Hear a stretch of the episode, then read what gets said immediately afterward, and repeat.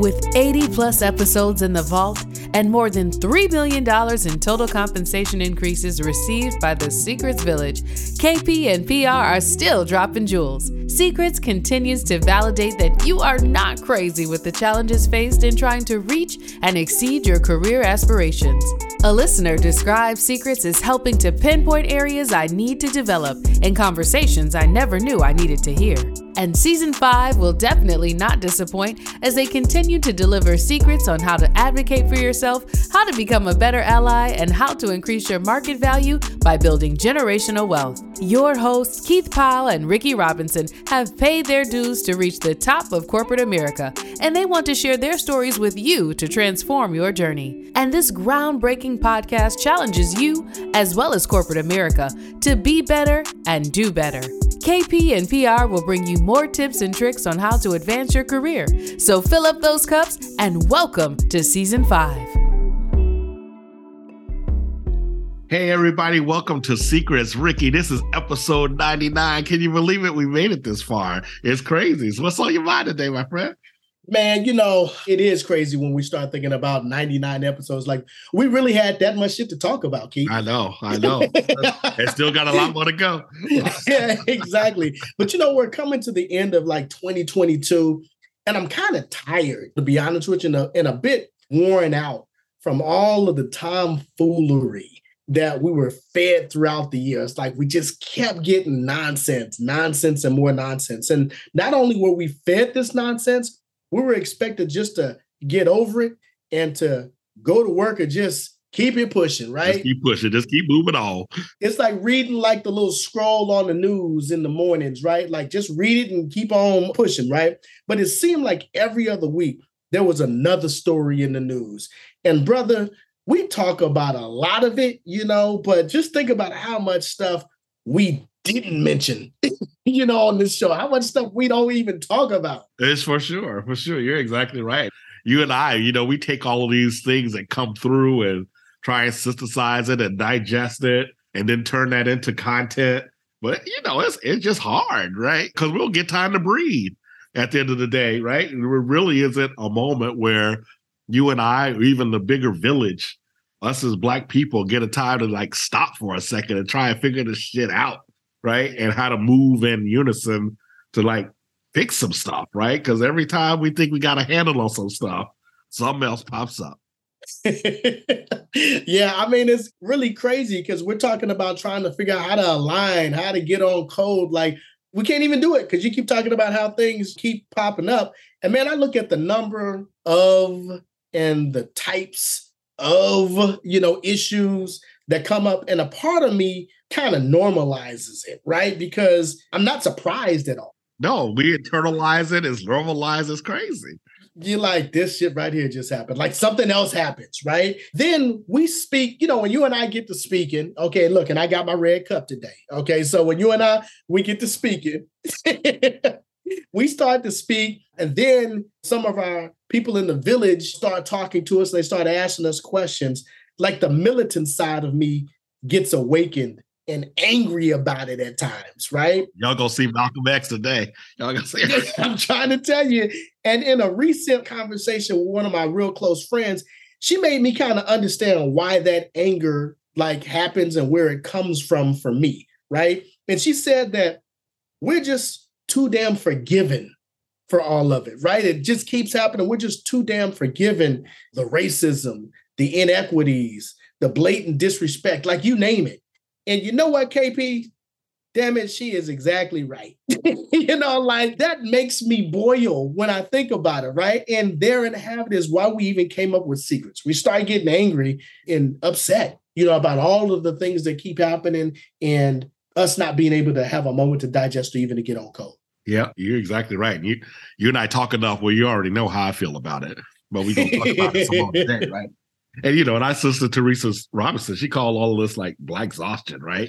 And we're feeling it, right? It's, it's all this noise, all these things that are going on, and you're just tired. And so you just give in. You're just like, okay, what else? What else you got today? It's all good. And no one should ever have to normalize all of this trauma and shock of all of these emotionally disturbing events and experiences and even the physical harm that we're suffering as a community is all wrong, but it's all part of our lives as Black people. Yeah, yeah. And unfortunately, it's, it's part of our DNA, you know, at this point, right? I mean, like KP, like that is just so powerful on so many different levels, right? In addition to like that trauma that you speak about, there's also been like this stigmatization, you know, that we've grown accustomed to with respect to treating people unfairly by simply disapproving of them on the basis of race, religion, sexual orientation, etc. you know, like all of these things, we're hustling backwards, KP. Like everything that we thought we were learning and we thought we were hopefully getting past, we're still dealing with the same shit. Like our kids, our kids' kids are still dealing with the same stuff. It's really no better than what it was. Same stuff. 60 years ain't nothing changed. 100 years. Yeah, no, you know, 200 years ain't that changed. Yeah, exactly. They're just calling it something different, right? And that just brings me to what we want to talk about today, uh, Secrets Village. In this episode, we will recap some of the pivotal moments in 2022 that caused Black people harm and may take a while for us to recover from, and why it matters when it comes to our careers. We'll also provide you with receipts on how continuous trauma and stigmas disproportionately impact Black people. And then we'll close out with providing three secrets on how each of us in the village can get aligned in our quest to be on code with dealing with the ongoing trauma and stigmas that we continue to endure because it looks like it's not changing anytime soon. Yeah, so, yeah, yeah. It's gonna be a while. It's gonna be a little while. yeah. So, so KP, let's just get into it, man, because we got a lot to talk about today. So let's just take our time and just tell people what you and I are thinking about today. Yeah. And we just gonna focus on shit that happened in 2022 that impacted Black lives at the end of the day, right? We could go way back. We just gonna focus on this year. There's enough. And I know at times y'all gonna think we're making this stuff up, right? So when you think about how we're switching this episode up today, as Keith talked about, this is just 2022. Shit that happened in 2022 that we are going to be dealing with today. Yeah, it's crazy. And as we jump into this conversation, I just want to get on my soapbox for a minute. So just hold on for a second, right? Because some of the folks out there, as we start to jump into this, they're going to wonder why we are spending time on these events and how do they really affect Black people's livelihoods at the end of the day, right? So I'm to give y'all a little cultural lesson for just a second, right? Black people, we are community people, right? we care about everybody. When one of us hurts, we all hurt. When something in the world happens, we know that it could be any one of us at any point in time. So we care about what happens to each of us at the end of the day. So anything that happens, we're talking about it, we're processing it, it impacts us. And so our credentials, our accolades, where we live, none of that shit matters a lot of the time because any of these events that we're going to be talking about, it could be any of us at the, at the end of the day. But I'm gonna stop there because I could go on, but I'm gonna stop preaching. I'm gonna stop preaching so we can talk about some of these events. So let's dive into the some of the top stories of 2022 that are impacting Black people. So take it away, Pi. KP, it's funny that we're having this discussion today because just our Secrets Village out there, KP and I both are under the weather today, but we wanted to make sure we both sick and talking to each other on the phone. And it just dawned on us. All of the stuff that we were talking about, we're like, you know what? I don't care how sick we are. We need to record this shit today. That's right. We doing it. We doing it. We're gonna get down. That's right. exactly. So so let's start out with one that was great news, but still caused trauma to black people. Okay. On February the 25th, President Biden selected Ketanji Brown Jackson as his nominee to the Supreme Court setting in motion a historic confirmation process for the first Black woman to sit on the highest court in the nation, a sister. Okay. On April the 7th, I'm just giving you a little chronological order here, right? So on April the 7th, the Senate votes 53 to 47 to confirm Miss Ketanji Brown Jackson. Okay. June the 30th, Ketanji Brown Jackson is sworn in as an associate justice to the United States Supreme Court, becoming the first Black woman to take a seat on the High Court. On the surface, this all seemed fine and dandy, right? We was happy, we was celebrating in the streets, Okay. But black people remember the painfulness of watching what she had to endure during the confirmation process. And then we actually even remember that picture of her daughter looking at her. She was proud. That was her mama. You know what I'm saying? She was proud. But you think about, we're talking about how we felt, not even necessarily even focusing on how the kids felt. You had all of these white men sitting in judgment, challenging her credentials, mocking her intelligence and knowledge of the law, giving fake praise, then going on attack. okay. Every black person has been through this at least once in their life. Maybe not on that grand stage, but when you get challenged at work, when they don't focus on the value that you can bring to the role, when they want to really focus on how you know, you know what you know, those types of things, it's the same type of feeling, right? So many of us, again, we say go through this every day, or at least every time we apply for something, whether it's a job, a role in play, applying for a board seat. We felt her pain that day. And what we're talking about is that shit happened at the beginning of the year and it kind of went for like three, four, five months. That's right. That's right. Of sitting her getting tortured and challenged. Exactly. Was she more qualified than the Chief Justice? She had more experience than the Chief Justice. Get out of here. Exactly. Come on now. Like they say, like on the East Coast back in New York, when they get the fuck out of here. That's right. you know what I'm saying? Get out of here with that. Get out of here with that. Another story, we've already talked about this, the Roe versus Wade decision, the overturning of that. And we talked about it in episode 96, where we recapped all of the midterm election stuff.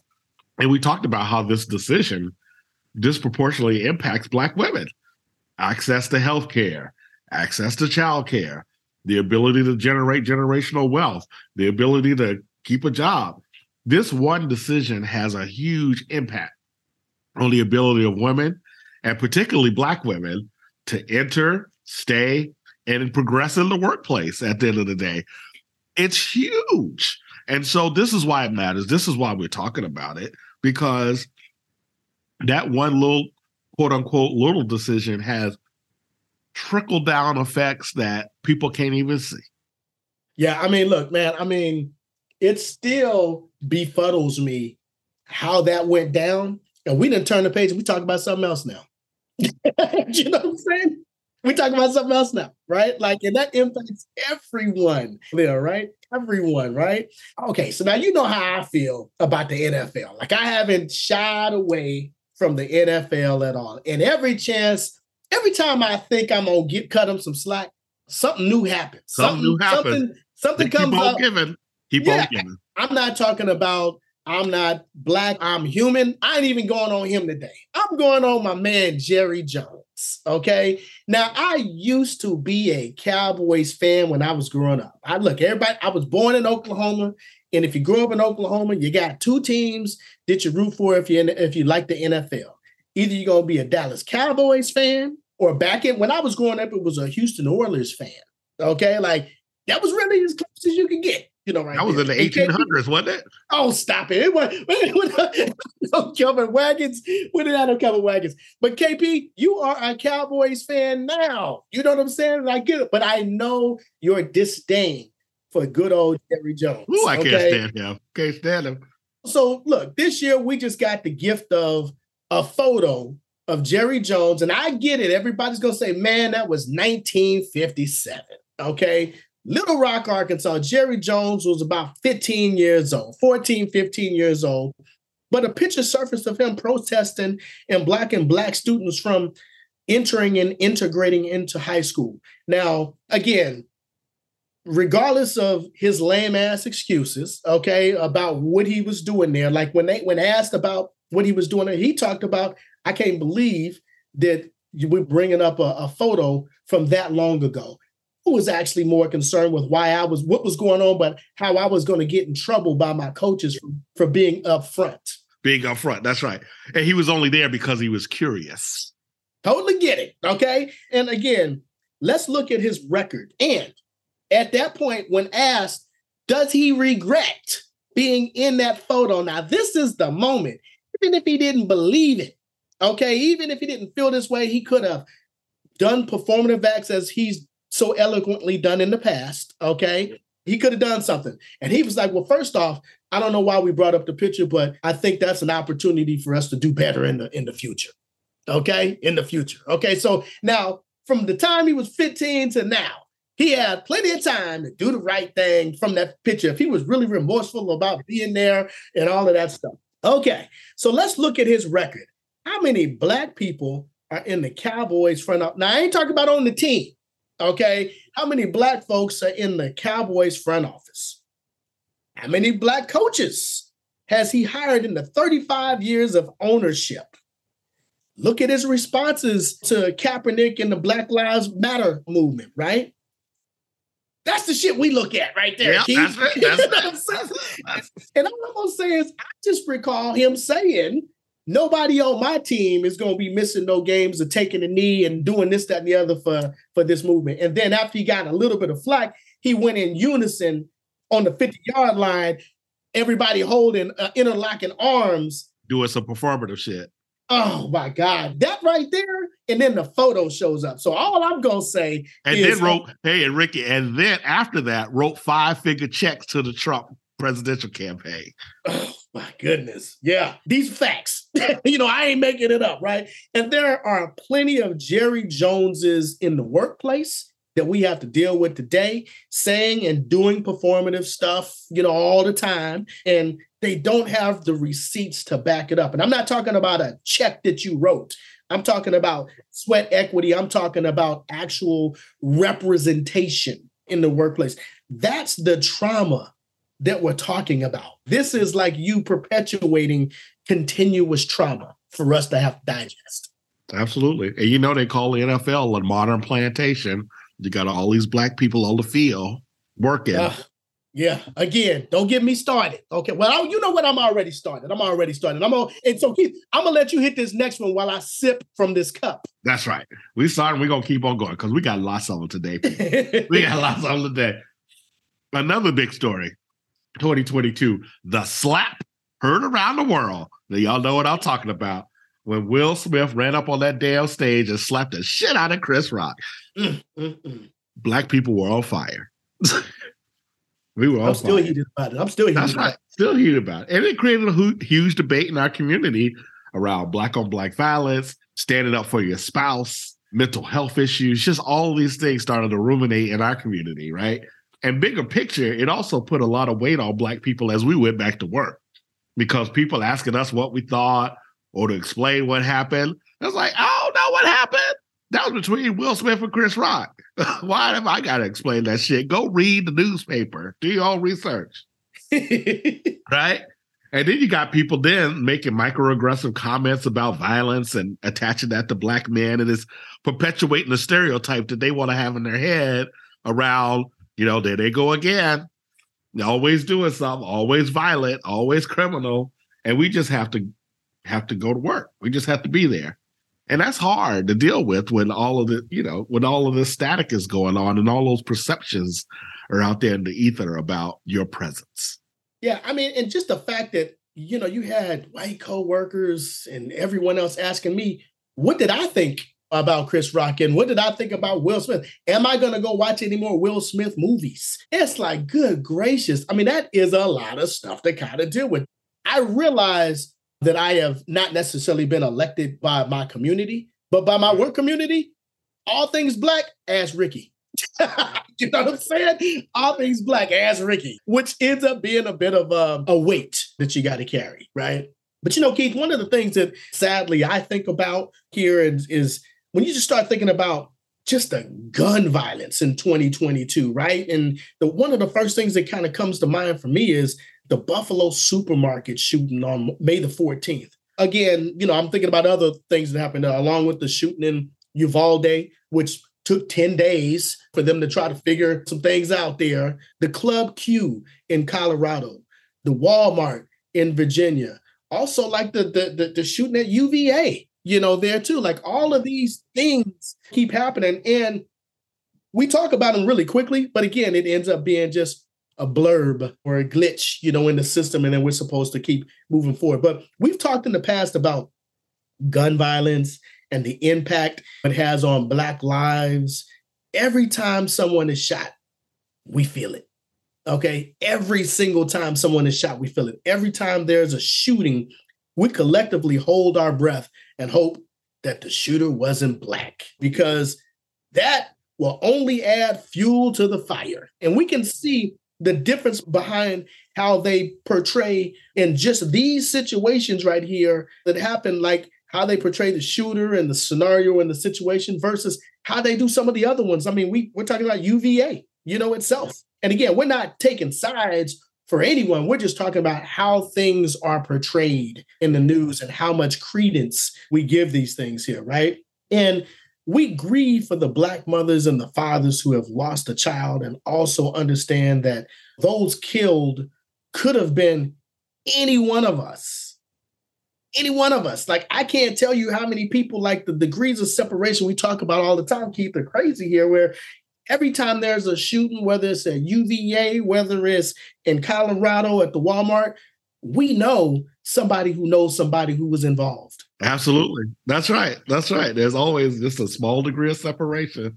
And then, and after all of these shootings, after each one of these shootings, we still have to show up at work. Okay. Absorbing lame condolences, answering questions, and worrying about our family members, or just listening to something stupid you know, that like maybe a coworker, an insensitive coworker, sometimes even a boss or a CEO or a president has to say about their opinion on why something happened or what needs to occur. And guns don't kill people, people kill people, you know, all of these types of things. But again, this becomes some of the trauma here where the the nervous anxiety when something does happen and the way society, you know, continues to evolve here, things are going to continue to happen. But these are some of the insensitivities, but some of the the ways in which we now start to kind of normalize some of this behavior. Yep.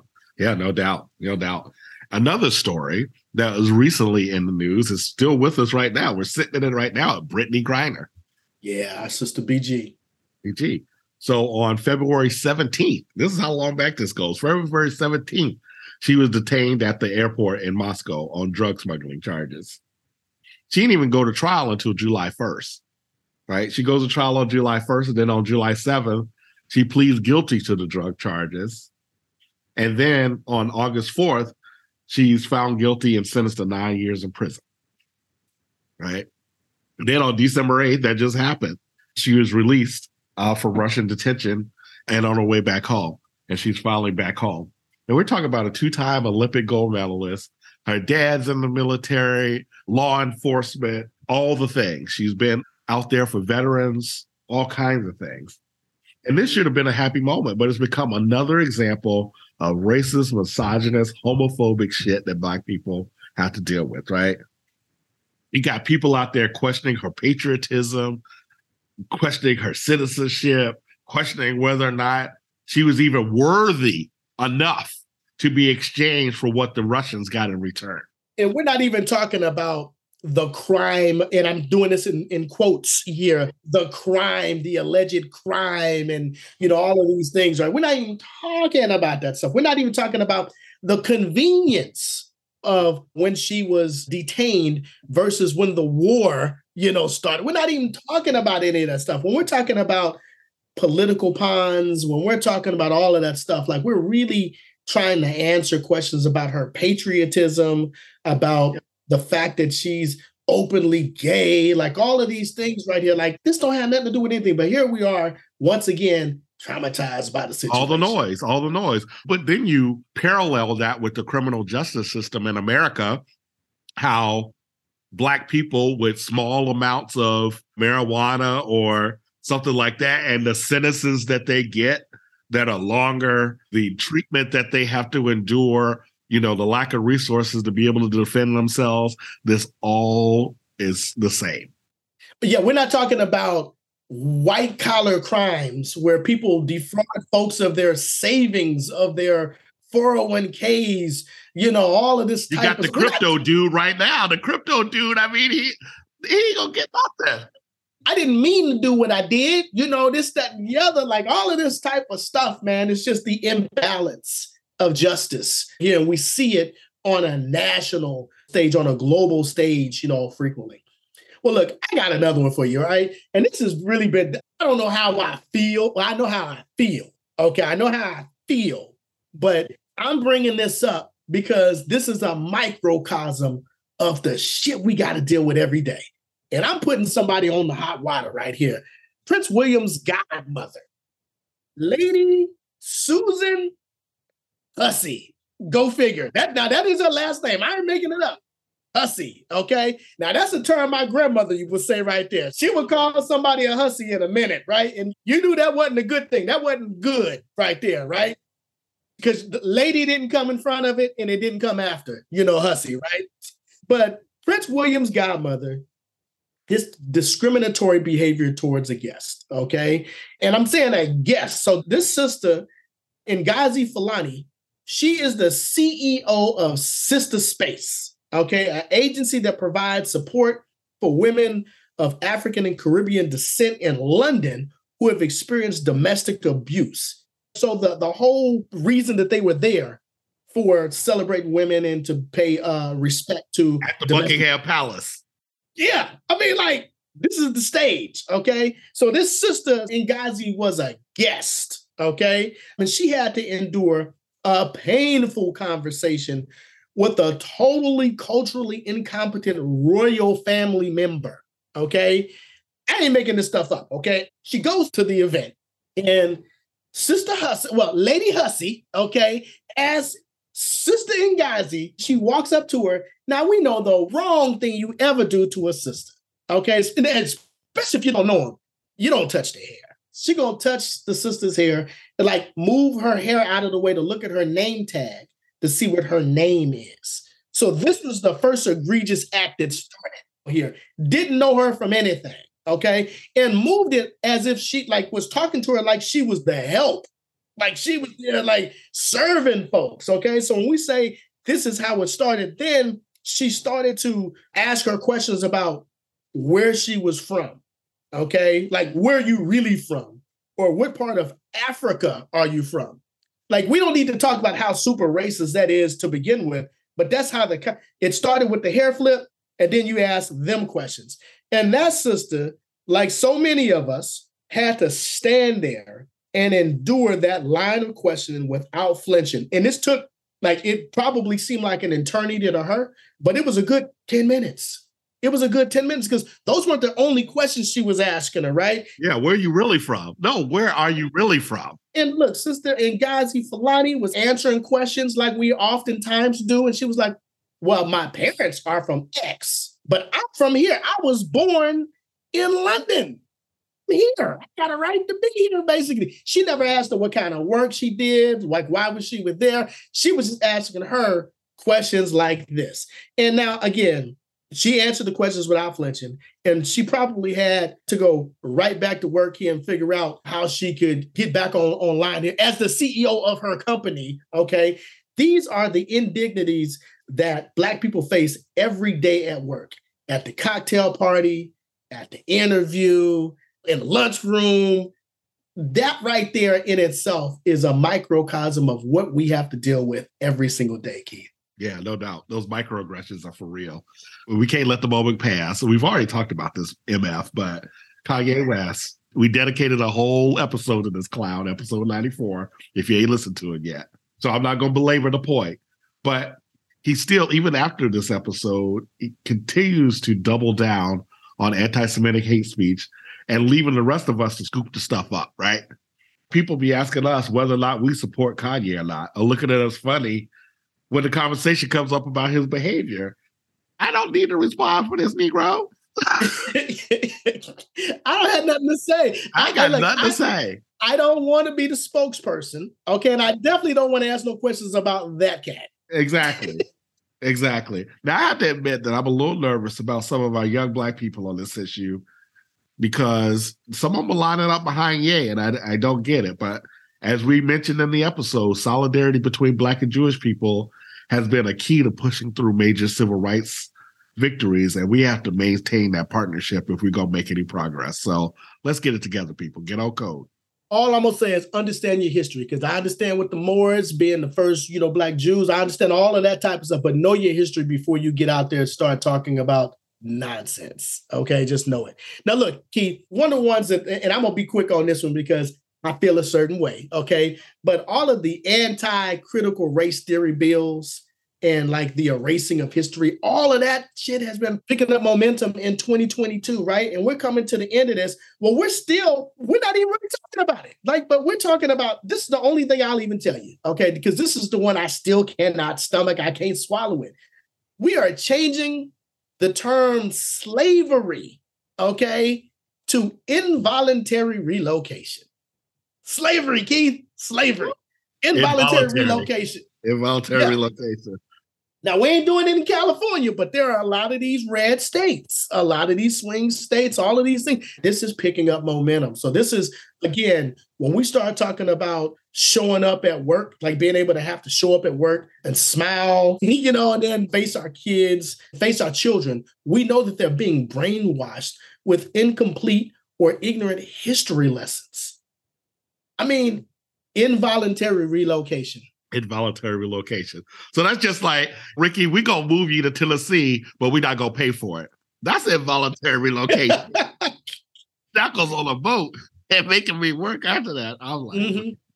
Mm-hmm. anyway. but so Keith, so so the one of the ones you and I talk about, we talk about the all skin folk ain't kinfolk. Talk to us about this next this next one. Oh yeah, all skin folk ain't skin folk.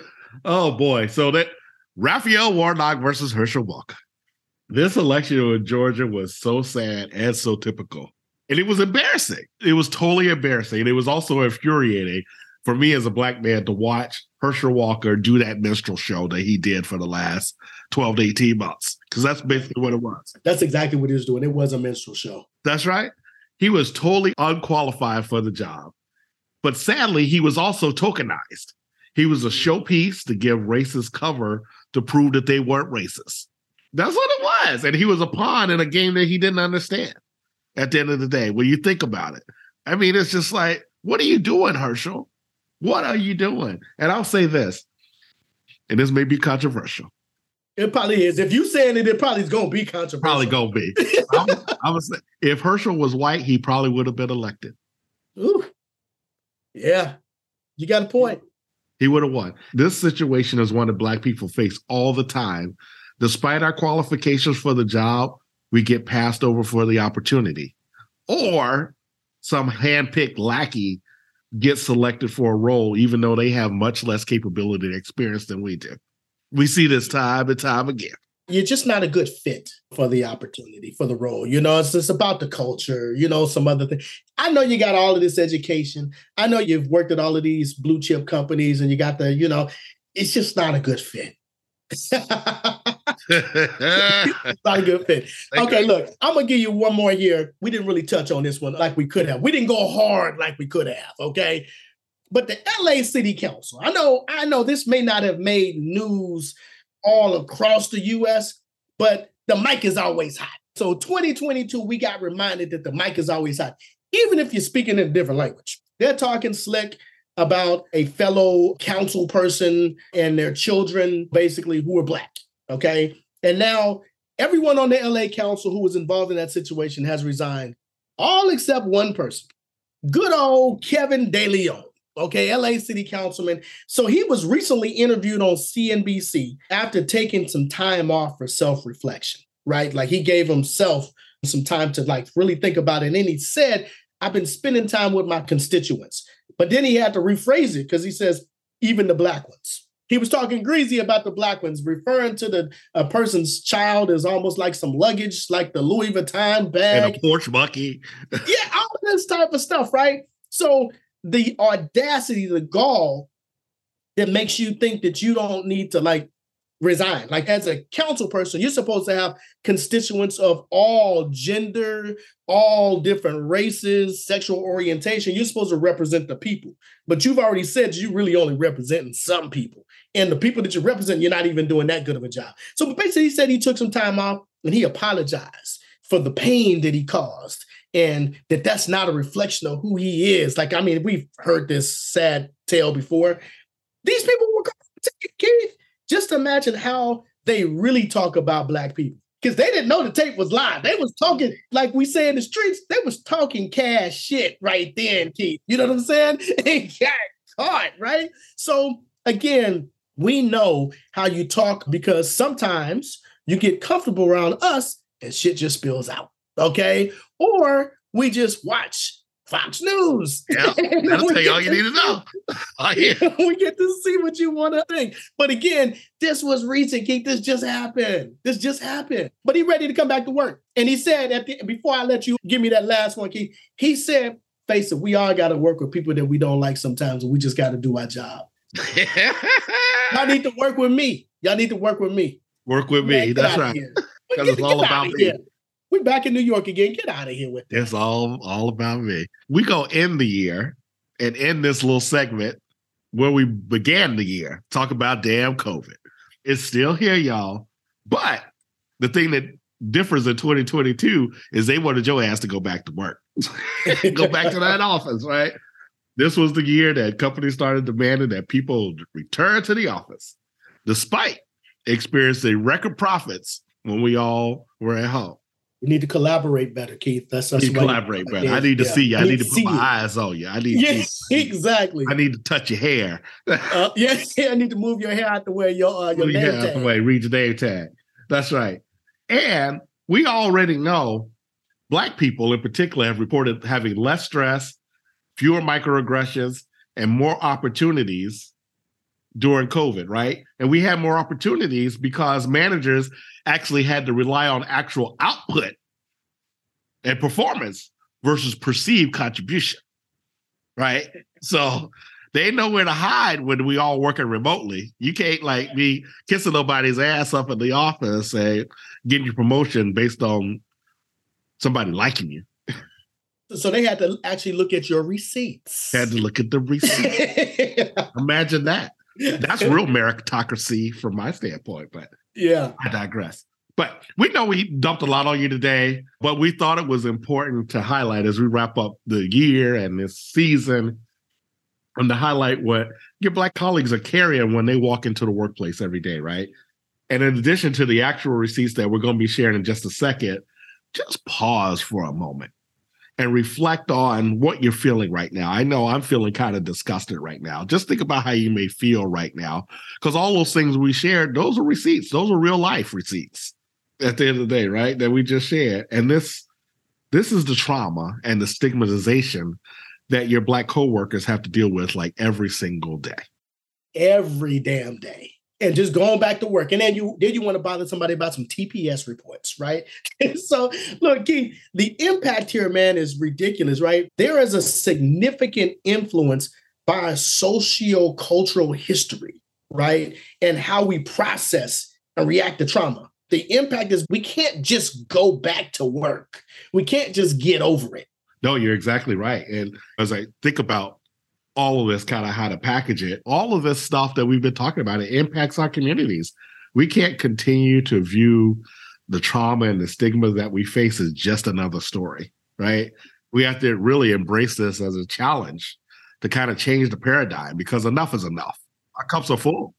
Yeah, no, you're you're right. I mean, you and I talked about this. We talk about it all the time. This is a point in our secrets journey here where we're going to keep bringing up uncomfortable subjects to folks. And this right here is a culmination of everything we've been talking about all season, right? But this is the part, you know, when we kind of navigate from some of the uh, our opinions, you know, so to speak, and we talk about the receipts. So we're gonna speed this up a little bit here as we share some secrets with you today. So we're going to share the receipts on how continuous trauma and stigmas disproportionately impact Black people. So Keith, hit us with receipt number one. Yeah, receipt number one: the Grady Trauma Project in Atlanta has worked to understand the effects of trauma and has surveyed over 12,000 Black folk living in urban communities and, and low socioeconomic situations.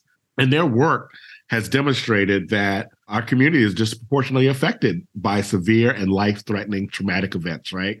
90% of the individuals they spoke to have experienced trauma and 48% have reported having experienced at least four different types of traumatic events in their lifetime, such as severe violence or sudden or near lethal illness. Mm. it's out there, Keith. I mean, this is this is trauma that we're talking about. I just that's a hard receipt to kind of stomach there. Receipt number two, the effects of chronic trauma exposure are profound, as we started talking about earlier. Exposure to trauma can lead to post traumatic stress disorder or PTSD, which is characterized by many debilitating symptoms, including always being on high alert, anticipating danger, nightmares and unwanted thoughts of the actual trauma, irritability, loss of interest or pleasure, and social isolation. PTSD has a deeply negative impact on quality of life and can impact the most basic aspects of people's lives, including sleep, ability to work, and personal relationships. While about 6% of the general population and between 7% and 14% of uh, veterans will be diagnosed with PTSD in their lifetime. That's huge. The Grady Trauma Project has shown that lifetime rates of PTSD in Black individuals living in urban, low resource neighborhoods is 46%. Woo! 46%. Now, we just gave some numbers earlier there. They also found that more than a third, which is 37% of this group, have experienced depression, which is much higher than the general population. So, this is real. Absolutely real. This is real. And just to pile on, receipt number three, we'll continue with the Grady report. Experiencing trauma also increases the risk for other chronic illnesses such as heart disease and diabetes.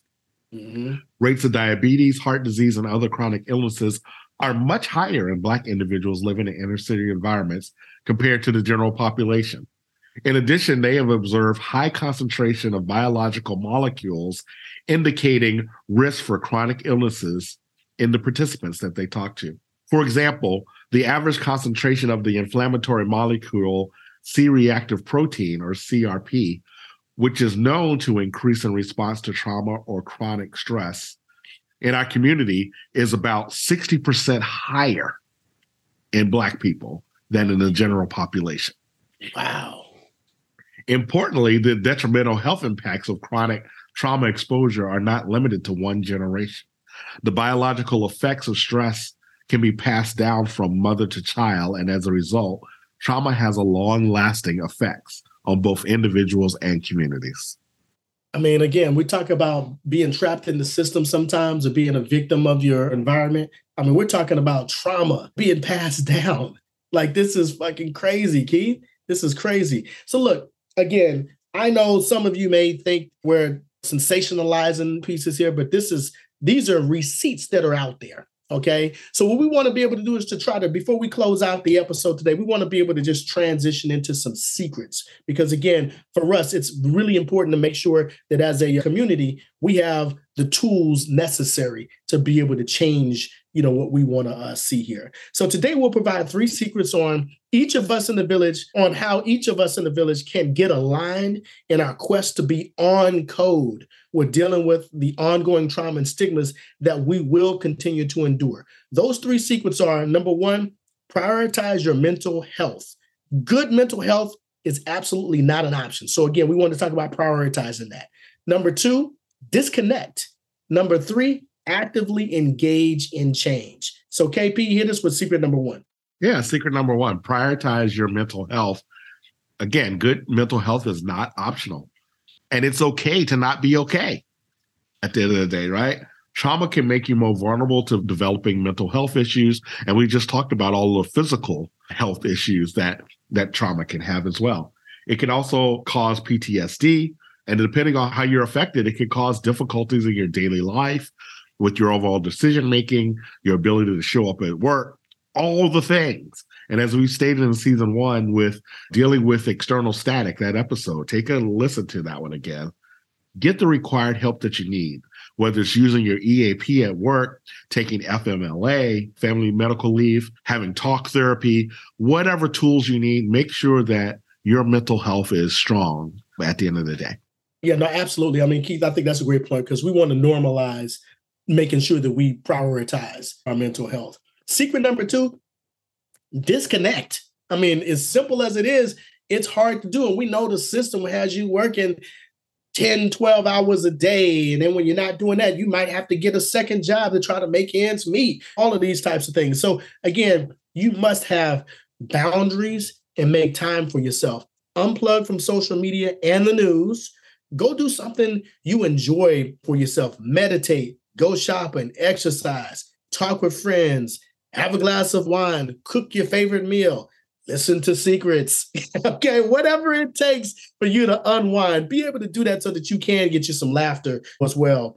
You may have to leave work early or take a random vacation day. It will be fine. The business is not going to close because you missed a day to take care of yourself. Absolutely. You got to do it. And our final secret for you we just said disconnect. Now we're going to ask you to engage, right? So you got to engage in the change also and be active about it. Use your skills, your talents, and your passions to advocate for change. Don't be a bystander. Get in the game. We all have something to contribute to our beloved community and to our white allies out there. Being anti racist is not enough. We need you in the game too. We need you to step up, advocate, open the doors, remove barriers, do all the right things. Absolutely. I think engaging is going to be so, so important here. But again, that's why KP and I are doing this, man. We're trying to engage and trying to make it so, and that's why we give you the secrets. Is we want to make sure that you have the tools needed to engage and be a productive member of society, so we can change things. We don't want our kids having this trauma that we have now. We want to stop the cycle here. So, look, at the end of the day, we are so appreciative that you've been able to give us the opportunity to just talk to you all about Keith and, and PR's thoughts, you know, so to speak. And you can find more resources on the secrets and the receipts that we shared today by going to our website, secrets.com, and looking in the show notes for this particular episode. Yeah, and PR, I can't believe we're at episode 99. This is crazy. We were hoping to make it to 50. We were like, do we actually have enough shit to talk about to like make 50 episodes? But do you remember when I said, you remember when I, I was like, uh, as I was eating up everything at your house, I was like, ain't nobody gonna listen to this shit. Keith. That's right, ain't nobody gonna listen to this stuff. But y'all keep showing up and showing out and asking for more. So we gonna just keep bringing it to you as long as we can. And we do really appreciate all of you all, all of our listeners and fans out there. We wouldn't have won the Listeners Love Award from the Black Podcasters Association without your support. You listen, you engage, you bring others to the table, bring them to the village, and we so appreciate that. And you can help us out by writing a review on Apple, Spotify, and other platforms. Follow us on LinkedIn and continue to comment on things that we're putting out there in the post. All of this stuff helps build the village, helps make us all get on code at the end of the day and reduce some of that trauma and stigmatization that we feel.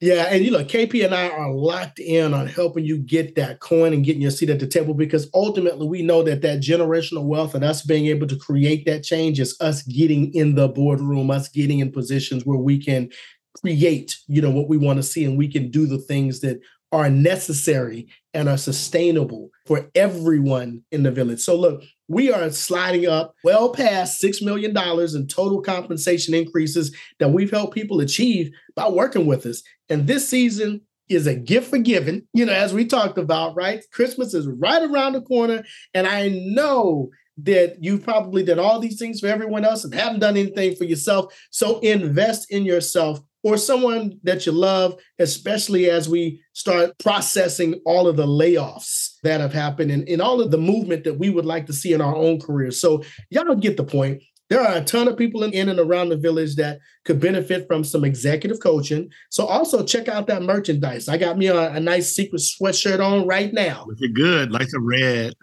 Exactly. But it makes a great gift if you're looking for a holiday present. So, again, everybody, thanks for the support, but continue to be locked in on your own self development as well. Again, we know this was a lot today to lay on you, but remember, you are not crazy at the end of the day, right? All of this stuff that you're feeling and that you've experienced, even all the stories that we shared today with things in the news and how you were feeling about them, we're all feeling it. So you are not alone. And after listening to all of the shit we had to do this year, I'm going to make an extra tall cocktail for both of us, Ricky. I, am appreciate that because mine that's is low now. That's right. And that's going to be my Christmas gift to you, by the way. So don't be coming over here asking for no sweet potato pie. He over here being stingy, y'all. He over here being stingy. That's right. And we got one more episode to go in season five, episode 100. So buckle up. And again, thanks for listening to Secrets today. And remember, where we share, you transform. Peace, everybody. Thank you for listening, and we hope you enjoyed yet another episode of Secrets. In fact, one listener said that with Secrets, I learn new, actionable information listening to KP and PR. I enjoy the balance of data with the testimony of real experience, and we hope you agree. If you are motivated and excited after listening to Keith and Ricky, please show these brothers some love, subscribe, and write a review on our podcast. And last, but certainly not least, elevate your professional game by signing up for our executive coaching services. Check us out at www.secrets.com to get more information about our secret services. Remember, when we share, you transform. Until next time, cheers!